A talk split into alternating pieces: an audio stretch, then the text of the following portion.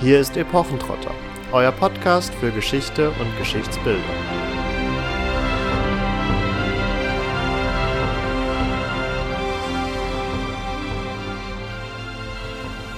Hallo und herzlich willkommen zu einer neuen Folge Epochentrotter. Ein Ritter, ein Dichter, ein Weltenbummler.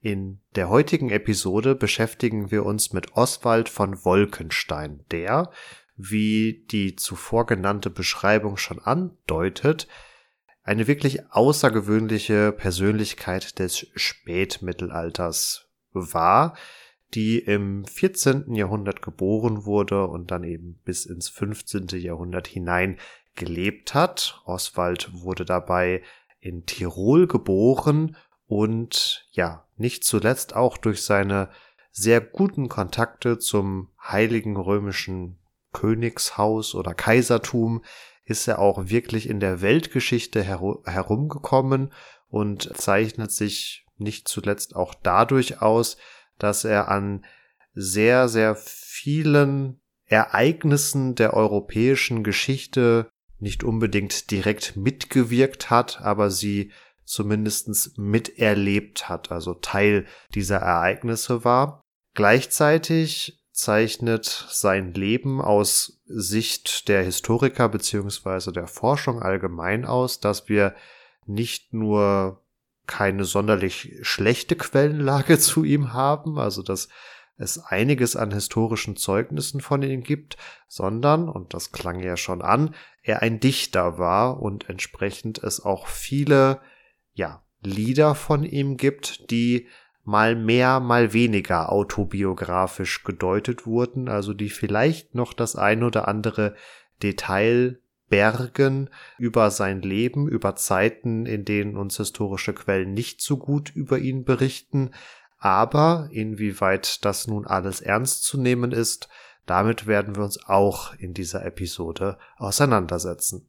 Ja, Oswald von Wolkenstein hatte ein mehr als bewegtes Leben, und das klingt letztendlich alles schon so perfekt nach einem Drehbuch, dass wir uns gedacht haben, für diese 80er Folge erzählen wir euch mal ein paar Schwenke aus Oswalds Leben.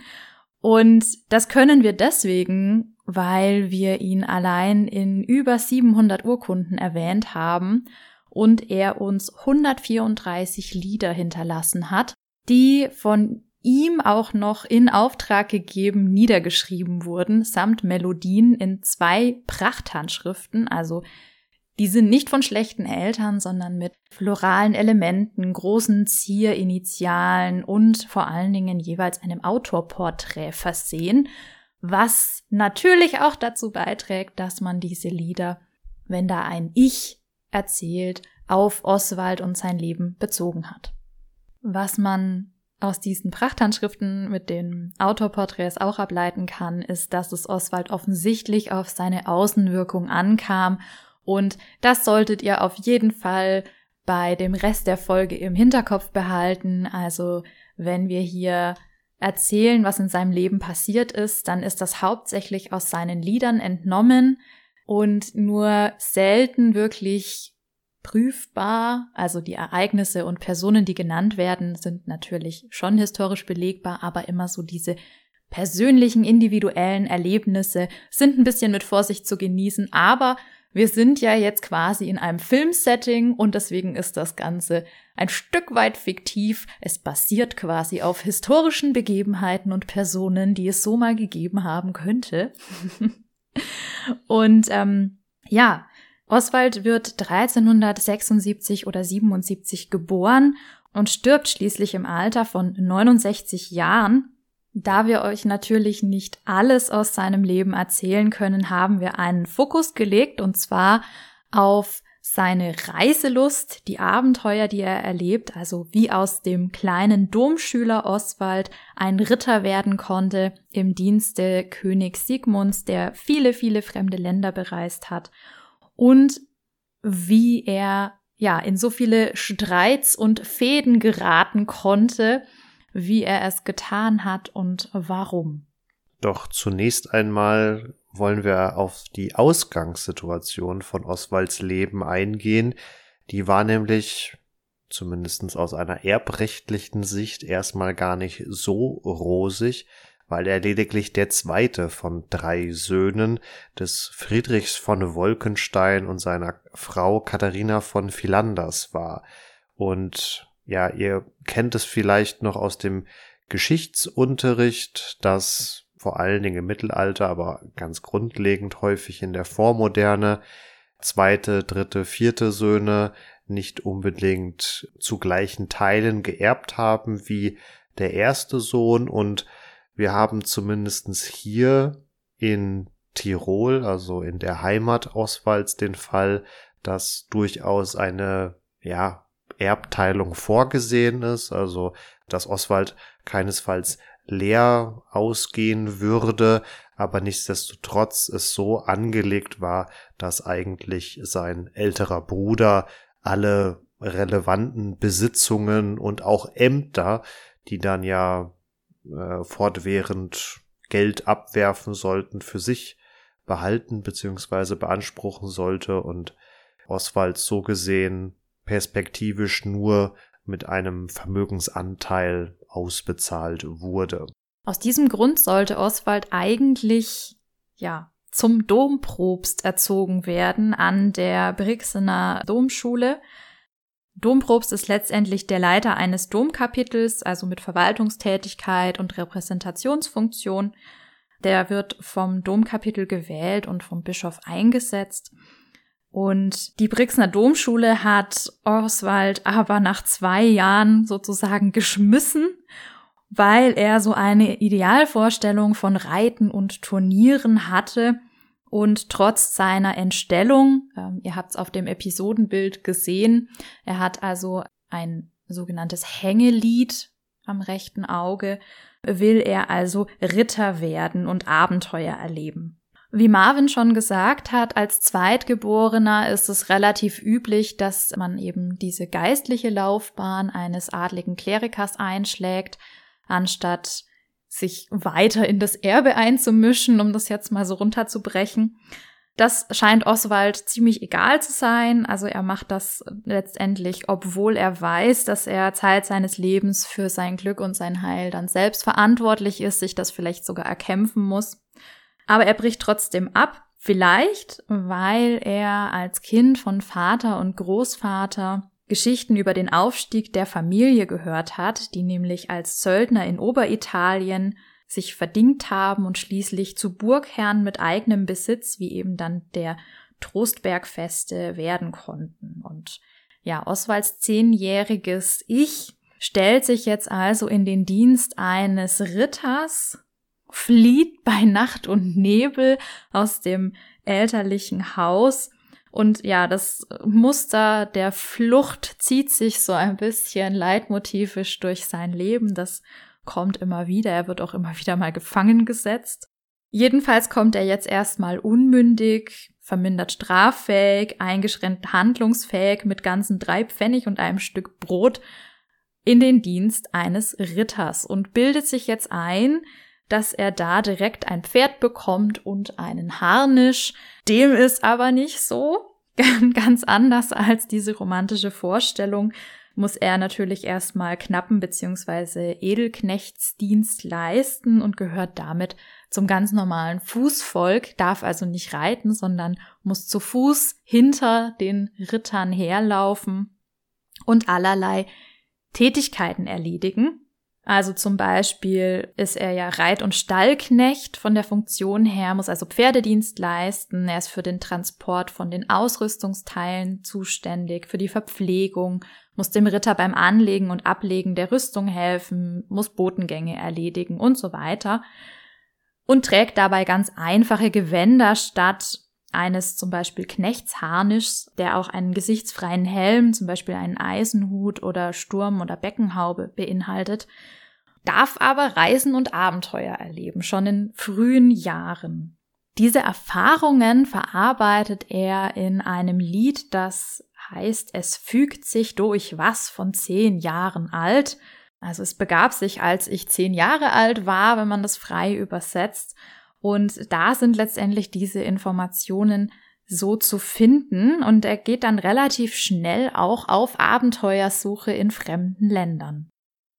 So heißt es in diesem Lied, dass er unter anderem Preußen, Russland, die Tatarei, Türkei, den vorderen Orient, Italien, Frankreich, Spanien, das Schwarze Meer und Aragon, also das heutige Spanien, bereist, wobei man sagen muss, wir haben es hier wie gesagt mit einem Lied zu tun und auch hier muss ich als Historiker leider eingreifen, die Informationen, die Katharina euch gerade gegeben hat. Also sie hatte ja schon anklingen lassen, dass wir uns hier vielleicht in einem so semi Graubereich zwischen fiktiv und historisch bezeugt bewegen, äh, vor allen Dingen eben auf seinen vielleicht autobiografischen Liedern fußen, da er erst im Jahr 1400 erstmals urkundlich erwähnt oder belegt ist als historische Figur und zu diesem Zeitpunkt schon so ungefähr 24 Jahre alt ist. Nun haben wir in diesem Lied, das seine Reisetätigkeit als Knappe, also als Begleiter eines Ritters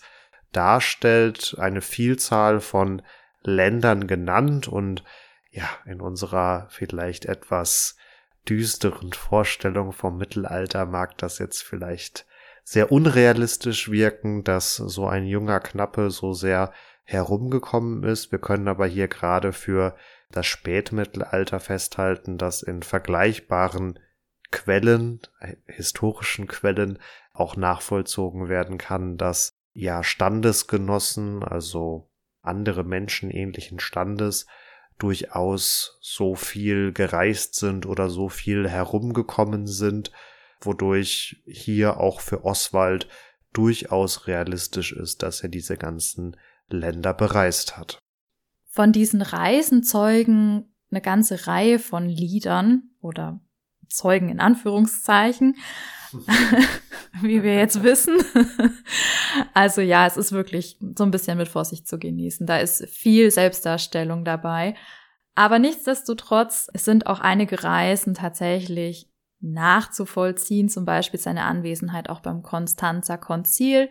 Im Zuge dessen war er dann auf Gesandtschaftsreise für König Sigmund unterwegs und hat hier auch verschiedene bedeutende Fürstinnen dieser Länder kennengelernt, was hier wieder wahrscheinlich nicht der Realität entspricht, ist das Lob, das er von denen empfangen hat für seinen Gesang zum Beispiel, die ihn mit Perlen und Diamanten im Bart ausstatten, ihm Ohrringe schenken, ihm den Greifen und Kannenorden verleihen. Das wiederum ist tatsächlich die Realität, denn das ist auch auf den Autoporträts zu sehen. Ja, aber auf jeden Fall ist ihm sehr daran gelegen, zu betonen, wie gut er bei diesen Damen ankommt, die da namentlich ähm, sind, zum Beispiel Margarete von Prades beziehungsweise Aragon, ähm, Isabeau von Bayern, die Gemahlin von Karl IV. von Frankreich, dann Eleonore Urraca von Kastilien beziehungsweise Aragon und aber auch Philippa von Lancaster ähm, oder Mechthild von Savoyen, die mit dem Pfalzgrafen Ludwig verheiratet war, All die werden hier relativ stereotyp verwandt. Die Namen sind austauschbar. Also das ist so, ja, lässt sich schön darstellen, finde ich persönlich, wie er da so vor denen kniet und ein Lied trällert, ähm, indem er sie auch noch lobt. Genauso eins gibt es zum Beispiel von Mechthild von Savoyen und die ihm dann als Dankeschön hier eben mit Schmuck ausstatten. Ist das hier im Spätmittelalter dann auch noch ein ja gewissermaßen Rekurs auf klassische Minnemotive, weil gerade dadurch, dass er ja Herrscherinnen ansingt oder anbetet oder wie auch immer, haben wir hier auf jeden Fall dieses äh, Ständegefälle, wodurch die Damen ja eine Unerreichbarkeit äh, erhalten, die ja dieser Minneverehrung durchaus auch inne war, dass der Ritter oder Sänger gefühlt jahrelang seinen Herzschmerz klagen konnte und doch irgendwie offensichtlich war, dass er nie das erhalten würde, was er womöglich anstrebt bei der jeweiligen Frau. Ja, da hast du völlig recht. Also das sind Motive, die sind aus dem Minnesang übernommen und ähm, das zieht sich so ein bisschen durch sein Werk, auch wenn er dann das erste Mal verliebt ist singt er für seine Angebetete wie ein Minnesänger des 13. Jahrhunderts. Da ist dann das Problem, dass er um eine bürgerliche wirbt, die vielleicht mit diesem höfischen Gestus nicht mehr so viel anfangen kann, sich davon im wahrsten Sinne des Wortes halt nichts kaufen kann dementsprechend nicht so begeistert ist wie die Fürstinnen, die ja damit durchaus noch vertraut sind, auch wenn das natürlich in der Zeit sich schon verändert hat. Also weltliche Lyrik im Spätmittelalter ist nicht mehr das wie ähm, die Troubadours Lyrik und, und Minnelieder eben im 13. Jahrhundert. Allerdings dürfen wir jetzt nicht davon ausgehen, dass Oswald tatsächlich beziehungsweise immer vor Damen gesungen hat, sondern er war auf Gesandtschaftsreisen. Er erzählt in einem Lied zum Beispiel auch vom Constanza Concil, dass er es da recht bunt getrieben hat mit leichten Mädchen. Da kann man sich, glaube ich, ganz gut vorstellen, dass er das durchaus vielleicht auf diesen Reisen sowohl gedichtet als auch vorgetragen hat, während man in einer netten Männerrunde ums Feuer sitzt die dann also auch nicht unbedingt so zu diesen absoluten Literaturkennern zählen müssen. Da geht's eher dann um den unterhaltenden Aspekt. Es mag sich in der äh, Dichtung etwas verändert haben, aber dass diese sehr klassischen Motive und auch noch die ja in Anführungsstrichen Traditionen oder traditionellen Erzählstoffe weiterhin rezipiert werden, haben wir nichtsdestotrotz auch in einer Episode zu Tirol schon mal behandelt, zu einer Episode, die auch so in dieser Zeit um 1400 spielt, als wir uns nämlich mit dem aufsteigenden Bürgertum im Spätmittelalter auseinandergesetzt haben, wo die Familie Findler die Burg Runkelstein gekauft hat und diese mit, ja, den klassischen Rittereben hat ausschmücken lassen. Also ich habe jetzt keine genaue Kilometerangabe, aber so groß kann Tirol nicht sein. Ähm, es wird relativ nah zueinander stehen und es zeigt doch nochmal sehr schön, dass diese Figuren, Helden und Motive in der Zeit durchaus noch verbreitet waren. Falls ihr die Folge noch nicht gehört habt, hauen wir sie euch natürlich in die Show Notes.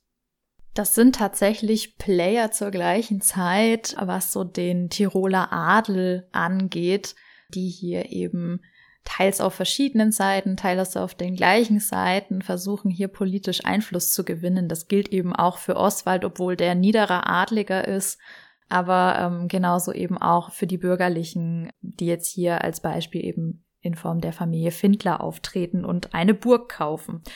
Oswald hat gar kein Geld, um sich eine Burg zu kaufen, dem bleibt nur das Streiten, aber so weit sind wir noch gar nicht. Ich habe euch noch einen Auszug aus einem Lied mitgebracht, wo eben genau eine der genannten Königinnen besungen wird. Und da heißt es, ein Königin von Aragon war's schön und zart, dafür ich kniet, zu Willen reicht ich ihr den Bart, mit Händlein weiß band sie darein ein Ringlein zart, lieblich und sprach, non me plus diligait. Man entschuldige mein schlechtes Altfranzösisch. Von ihren Handen ward ich in die Ohren mein, gestochen durch mit einem Messin Nädelein. Nach ihr Gewohnheit schloss sie mir zwin Ring dorein, die trug ich lang und nennt man sie Reikades. Da haben wir also die in den Bart geflochtene Kostbarkeit genauso wie die Ohrringe wiederzufinden.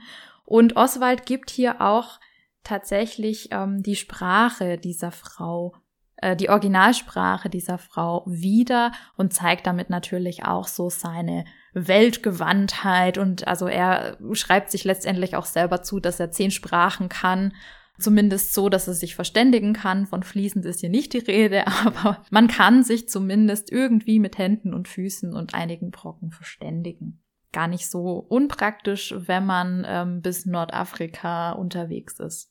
Nun passte es so schön in unsere ja, Abenteuer- und Reiseerzählung, dass du schon auf die zahlreichen Herrscherinnen zu sprechen gekommen bist, aber wir haben ja jetzt doch dadurch, dass er sich hier schon auf Gesandtschaftsreise für König Siegmund befindet, äh, einen kleinen Zeitsprung hingelegt, weswegen ich dann doch nochmal den Schritt zurück wagen würde. Ich hatte angesprochen, dass er im Jahr 1400 wohl das erste Mal urkundlich belegt ist. Zu diesem Zeitpunkt ist er natürlich schon kein Knappe eines fahrenden Ritters mehr, sondern steht in gewisser Art und Weise auf eigenen Füßen, nicht zuletzt auch dadurch, dass ähm, sein Vater vermutlich 1399, also im Vorjahr, verstorben ist und ja, Oswald in der Folge natürlich auch darauf hofft oder dafür einsteht, dass er nun seinen Erbanteil bekommt. Es geht nichtsdestotrotz abenteuerlich erstmal weiter, denn es ist davon auszugehen, dass er 1401 und 1402 am Italienfeldzug des deutschen Königs Ruprecht von der Pfalz äh, teilgenommen hat. Also der gerade schon erwähnte Siegmund ist noch gar nicht auf dem Thron. Und du hattest auch schon anklingen lassen, dass Oswald zumindestens für längere Phasen seines Lebens, aber vor allen Dingen ziemlich sicher auch in dieser Phase seines Lebens im Unterschied zu der Familie Findler, die eben zum eher aufstrebenden Bürgertum gehörte, gar nicht so wirklich liquide Finanzmittel zur Verfügung hatte. Und das zeigt sich nicht zuletzt auch darin, dass er 1404 vom Brixner Bischof einiges an Geld leiht und auch seinen eigenen Bruder bestiehlt. Bevor er seinen Bruder bestiehlt, ähm, hat er sich schon als Kaufmann versucht. Ähm, er leidet allerdings auf dem Schwarzen Meer Schiffbruch. Das geht also gründlich schief. Hat also wieder oder immer noch Geldnöte. Und die bringen ihn jetzt tatsächlich dazu, das erste Mal kriminell auffällig zu werden. Und zwar passiert Folgendes. Mithilfe von seinem kleinen Bruder Leonard verleumdet er die Frau von seinem ältesten Bruder und zwar gleich doppelt. Er sagt nämlich, die hat Ehebruch begangen und außerdem hat sie ähm, Geld veruntreut beziehungsweise Schmuck veruntreut, den eigentlich Leonard und Oswald an sich genommen haben und verkauft haben.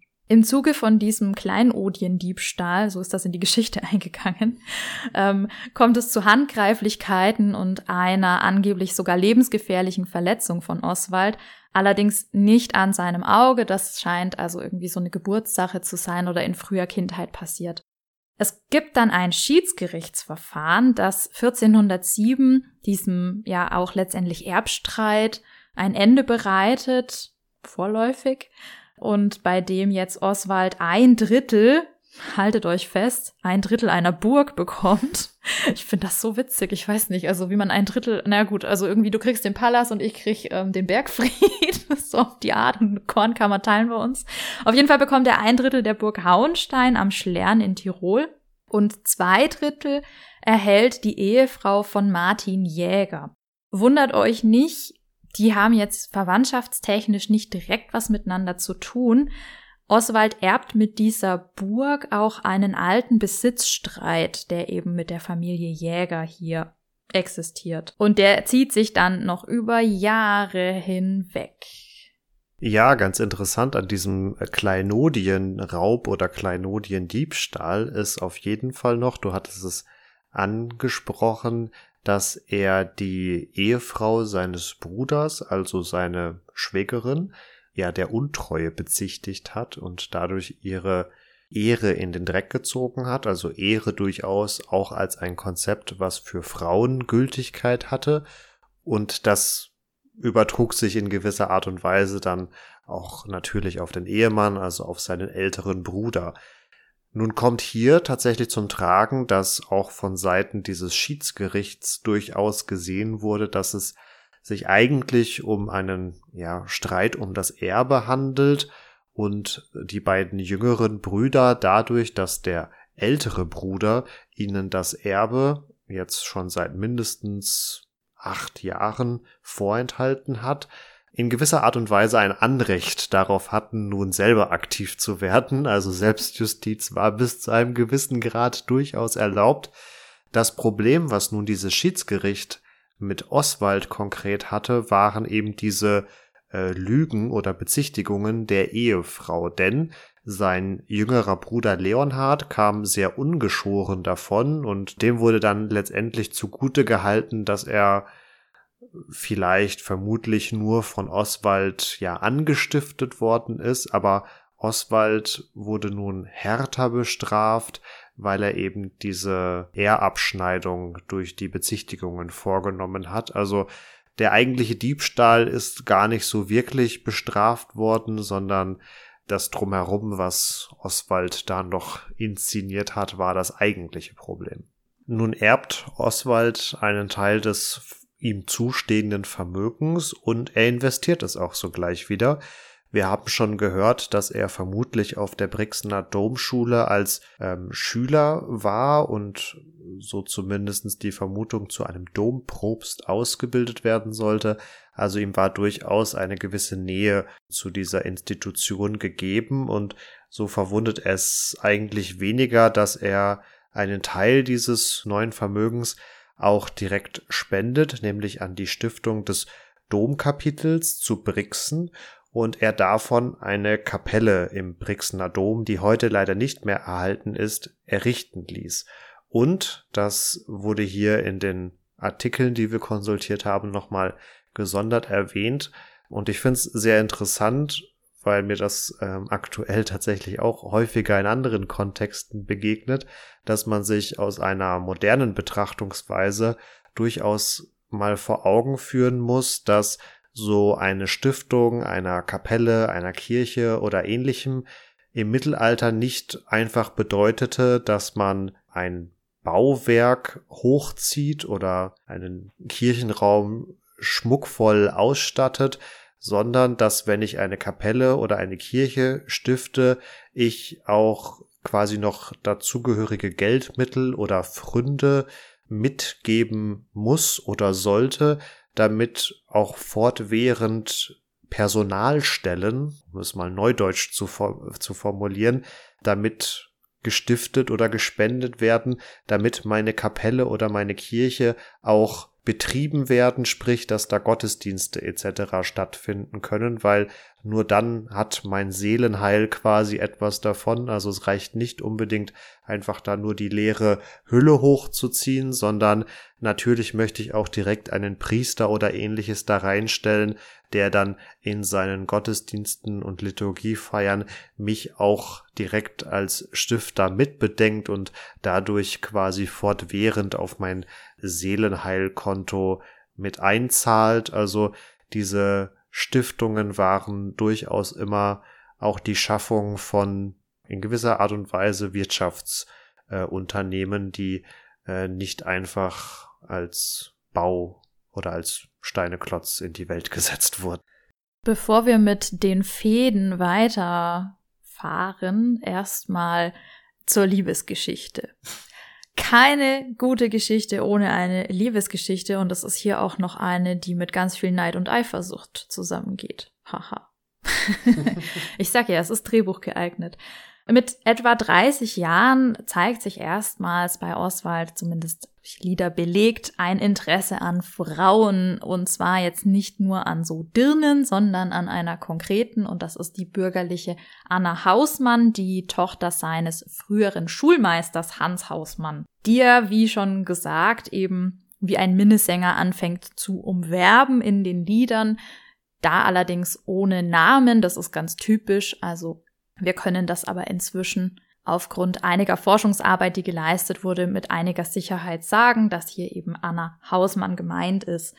Es gibt eine Stiftungsurkunde, die jetzt nicht Oswald, sondern Anna betrifft, die nicht gleich eine ganze Kapelle gespendet hat, sondern ähm, Geld und später auch dafür gesorgt hat, dass für sie ein Totengedenken einmal im Jahr stattfindet, über Jahrzehnte hinweg.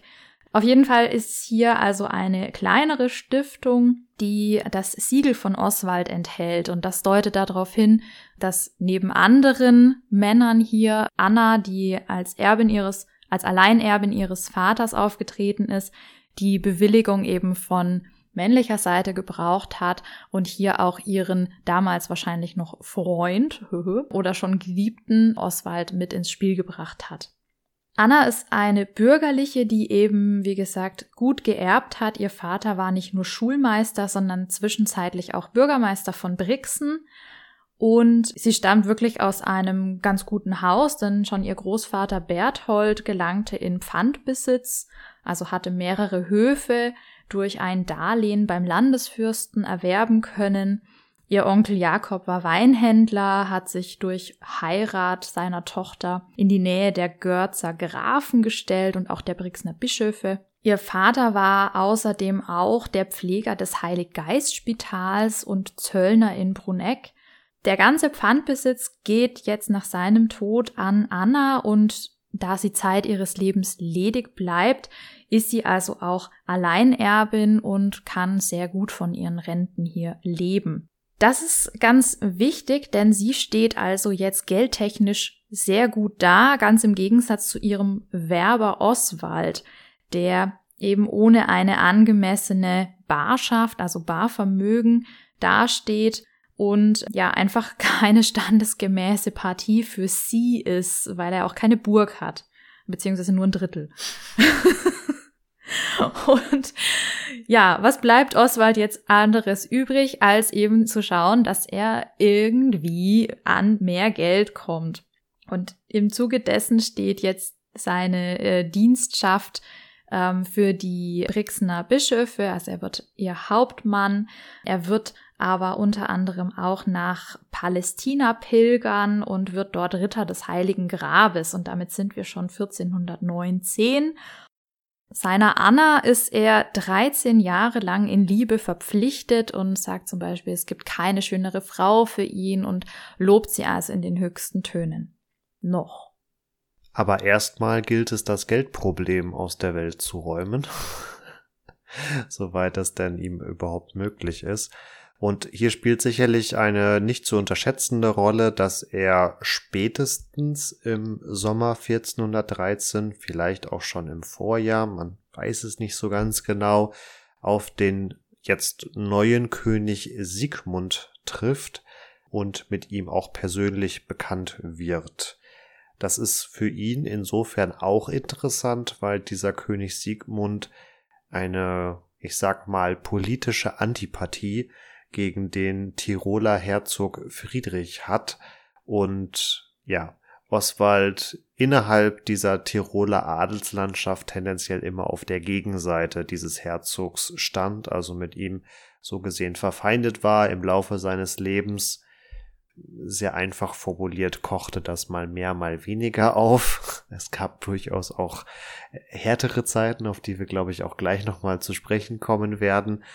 Jedenfalls nimmt Oswald in dieser Zeit auch am Konstanzer Konzil teil, das ab 1414 in der besagten Stadt am Bodensee stattfindet und zum Ziel hat, das sogenannte Schisma zu heilen, in Anführungsstrichen, oder aufzulösen, denn wir haben es hier im Spätmittelalter mit der Konstellation zu tun, dass es ähm, ja nicht nur einen Papst gibt, sondern auch gerne mal zwei, also einen Gegenpapst, der dann häufig in Avignon residiert. Und als man versucht hat, das beim Konzil von Pisa in Ordnung zu bringen, hat das dann letztendlich auch dazu, nicht dazu geführt, dass wir nur noch einen Papst hatten, sondern dann hat die Christenheit auch plötzlich drei Päpste, also man hat es irgendwie nicht so ganz lösen können. Und König Sigmund war jetzt nun sehr daran gelegen, dass man quasi das Christentum wieder vereint unter einem Papst, weswegen er es tatsächlich geschafft hat, hier dieses Konstanzer Konzil einzuberufen, was auch ähm, insofern eine hohe Akzeptanz äh, unter den europäischen Adligen und Geistlichen gefunden hat, also dass hier wirklich mehr oder weniger alle vertreten waren und in Anführungsstrichen eine Lösung gefunden wurde, die nichtsdestotrotz danach militärisch und diplomatisch noch etwas härter umgesetzt werden musste. Egal. Man kann sich Konstanz in diesen vier Jahren 1414 bis 1418 wirklich so als den Schmelztiegel Europas vorstellen. Also da ist wirklich alles zusammengekommen. Respektive Sündenfuhl. Respektive Sündenfuhl. Also ähm, da war wohl wirklich viel los in der Stadt. Auch einzusehen, unter anderem in der sogenannten Riechenthal-Chronik, die im Original aber auch als durchblätterbares Faksimile im Konstanzer Rosgartenmuseum ausgestellt ist. Und in dieser Riechenthal-Chronik wiederum finden wir auch eine Abbildung von Oswald von Wolkenstein. Gut, kommen wir aber jetzt endlich mal zum Geld, denn Oswald schafft es während dieses Konzils noch näher mit Siegmund vertraut zu werden, der ihn darauf in seine Dienste aufnimmt und ähm, auch fortan mit 300 ungarischen Gulden im Jahr bezahlt. In diesem Kontext kommt es dann auch zu den äh, schon erwähnten Gesandtschaftsreisen, wo unter anderem auch den Herrscher Rinnen dann vorgesungen wird, was sie bekanntermaßen mit Perlen und Diamanten zu entlohnen wissen, vermeintlich. Was ich noch ganz interessant finde, ist, dass Oswald in dieser Zeit es auch schafft, ohne dass Anna das wirklich merkt bis dahin, ihr einiges an Besitz zu entwenden. Und wir reden hier von Gehöften, also nichts Bewegliches, aber durchaus was, was eben Geld abwirft. Und das fällt jetzt 1416 das erste Mal auf, wo sie nämlich einen ihrer Höfe zur Hälfte verkauft. Auch das geht offensichtlich.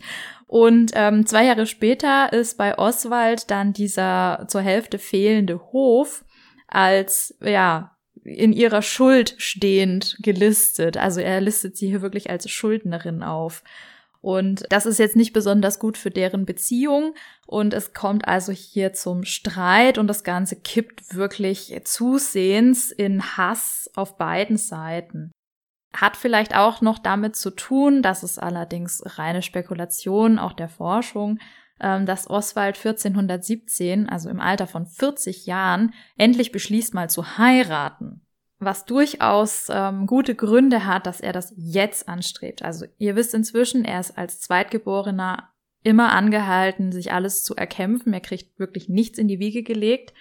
Ähm, er ist jetzt ins königliche Gefolge aufgenommen. Er hat schon mehrere Orden verliehen bekommen. Im Zuge dessen auch zum Beispiel den Titel des Vizegrafen von der Türkei. Kann man sich davon was kaufen? Keine Ahnung. Müsste mal nachrecherchieren. Es hört sich jedenfalls gut an. Der Wie kommt. ja, er hat mehrere Gesandtschaftsreisen im Auftrag des Königs absolviert, ist also entsprechend bekannt. Er ist Mittelsmann zwischen dem König und dem Tiroler Adel im Konflikt mit Friedrich IV und ja, interessiert sich jetzt für Margarete von Schwangau, eine Schwäbin, die eine der drei Töchter Ulrichs II. von Schwangau ist. Keine besonders begüterten Adligen. Also es gibt zwar keinen Adelssitz für Oswald, dafür aber Fischerei, Jagd und Geleitsrechte und auch eine Mitgift von 500 rheinischen Gulden und außerdem fünf erbkräftige Söhne und mindestens eine Tochter. Da weiß man nicht so genau, ob es vielleicht auch noch mehr gegeben hat. Aber die nicht direkt bei der Hochzeit. Nein, aber nach der Hochzeit. Okay. Auf jeden Fall, warum ist das hier zu nennen?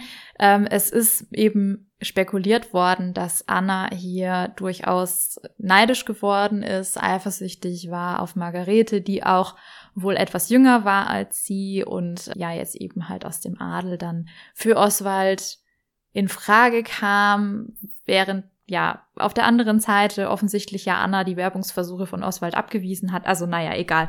In der Liebe ist auch nicht immer alles logisch.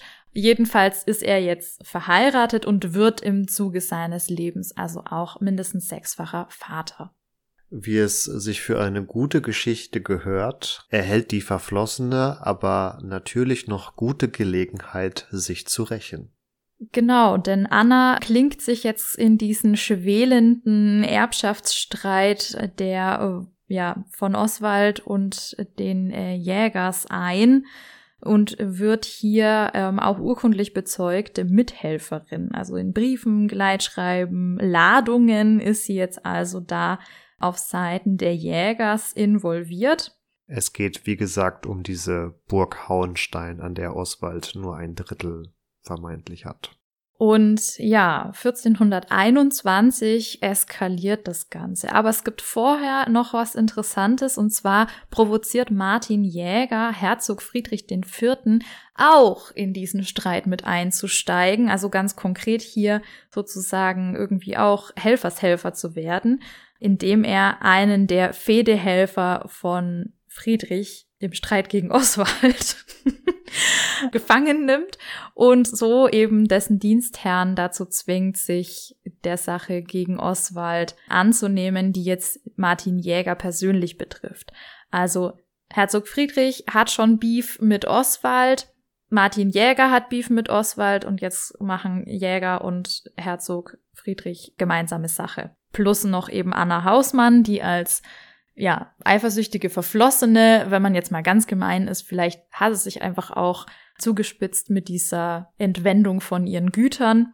Die verbünden sich alle gemeinsam gegen Oswald und schmieden einen ziemlich perfiden Plan. Anna profitiert davon, dass Oswald irgendwie immer noch in sie verliebt ist und überredet ihn dazu, auf eine Kirchfahrt zu gehen. Kann man wahrscheinlich am besten mit Wallfahrt übersetzen. Und ähm, er fällt total drauf rein und wird sofort gefangen genommen.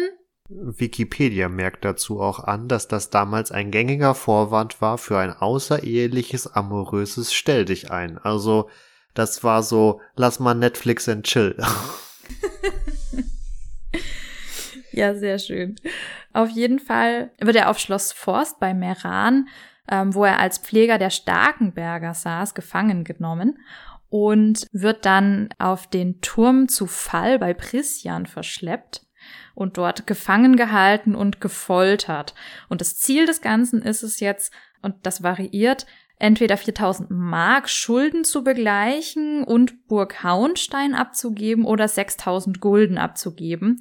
Dafür wird er in Ketten gelegt, ihm werden Daumenschrauben angelegt, spanische Stiefel und er wird an der Stange aufgezogen. Also alles nicht gerade sehr angenehm.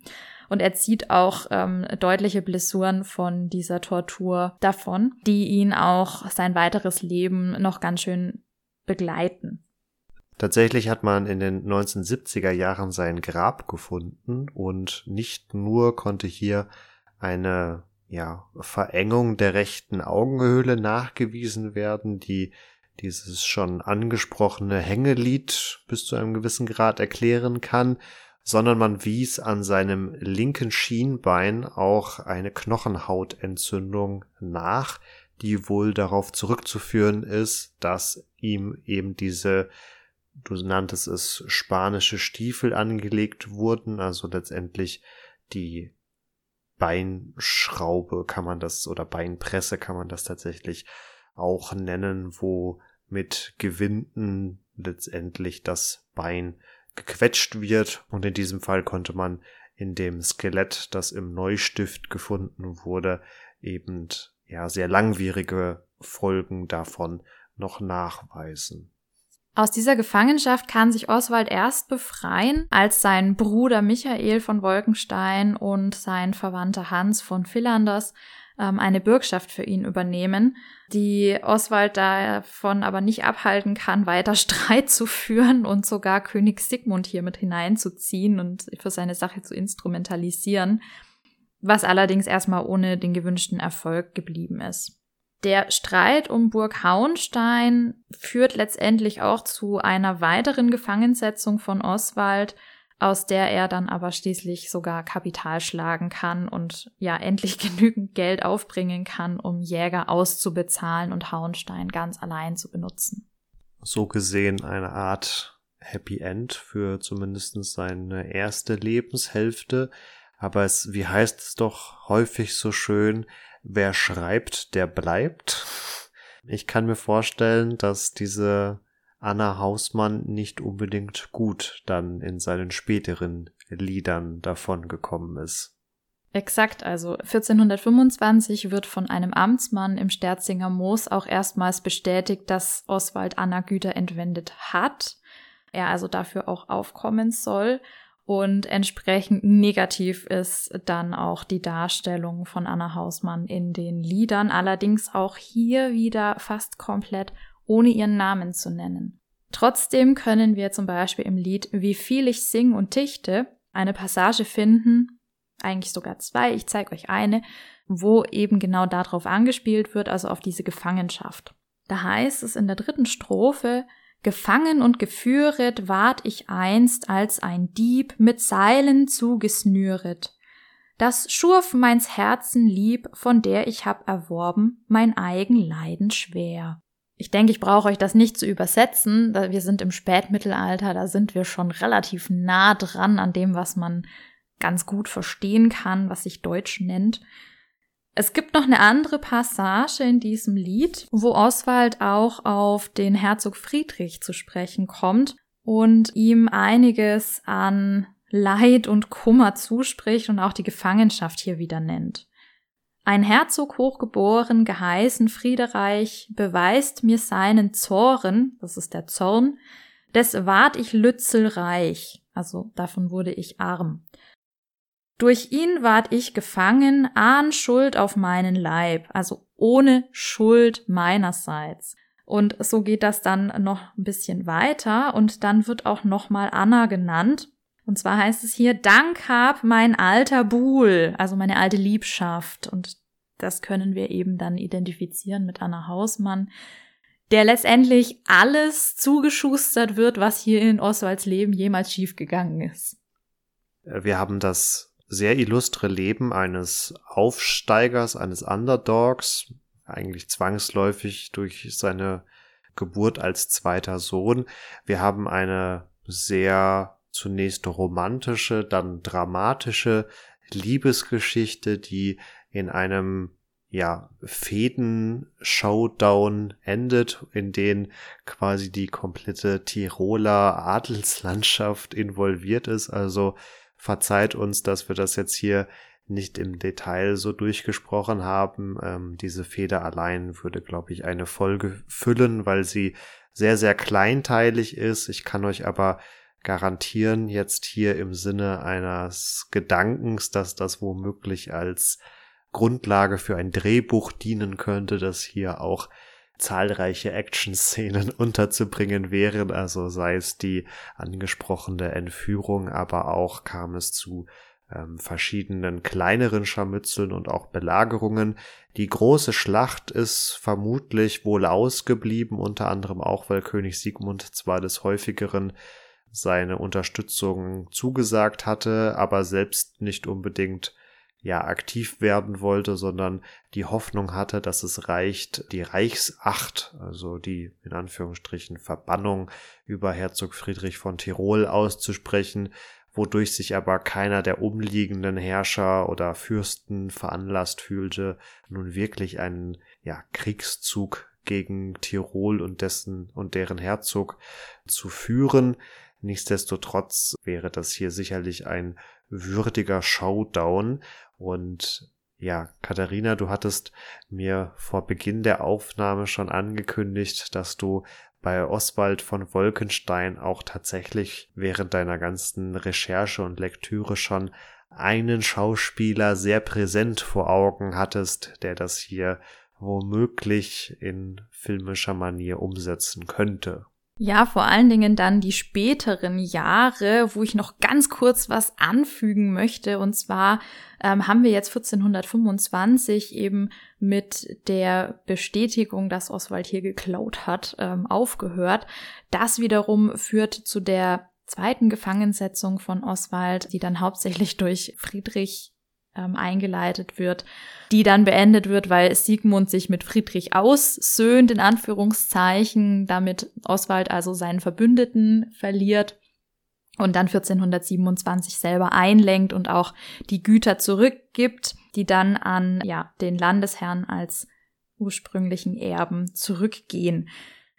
Ich habe dabei an Stellan Skarsgård gedacht, weil ich einfach finde, dass das vom Gesicht her passt. Ich möchte dem jetzt nicht Unrecht tun.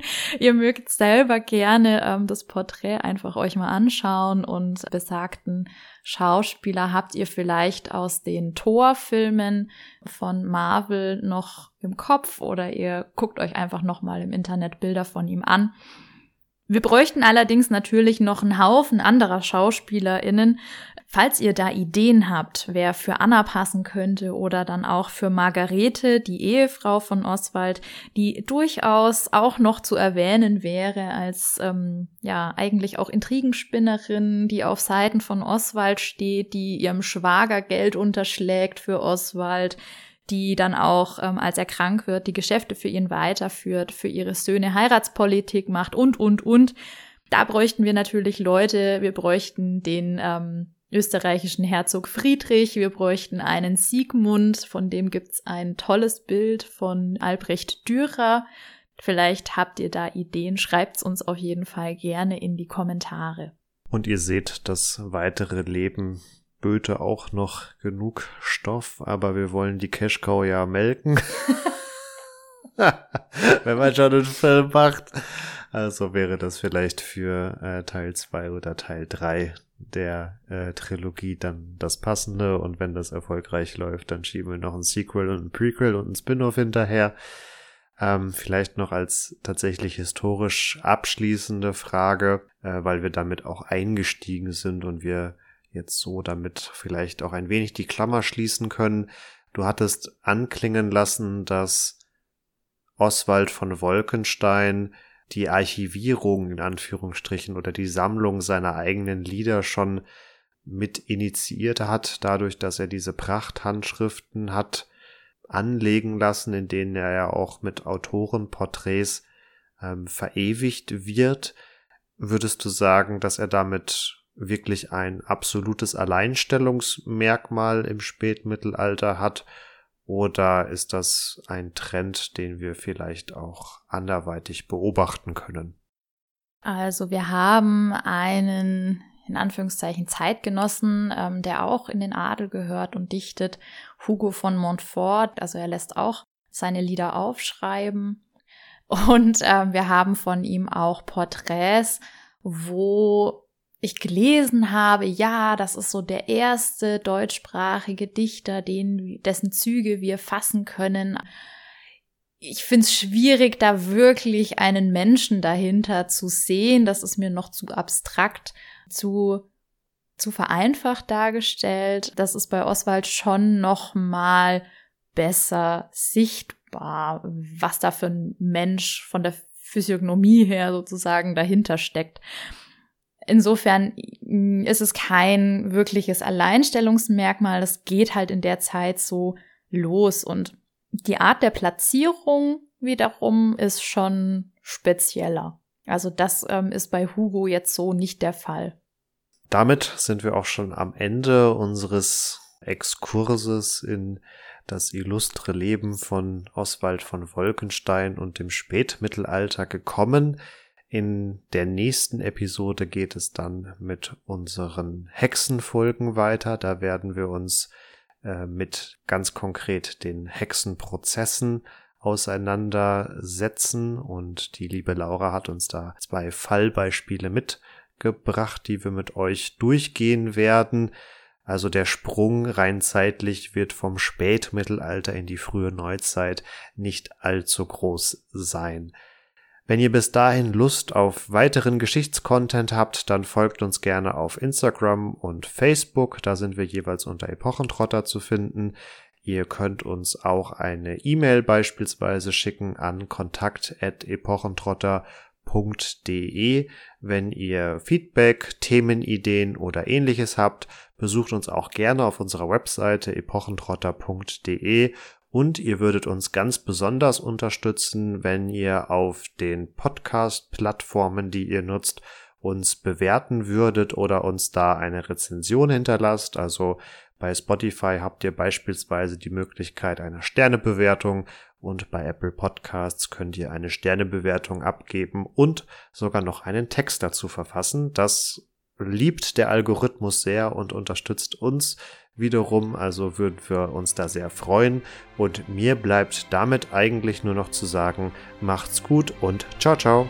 Auch von meiner Seite, macht's gut, ciao, ciao, bleibt gesund und schaltet gerne auch bei anderen Folgen wieder ein.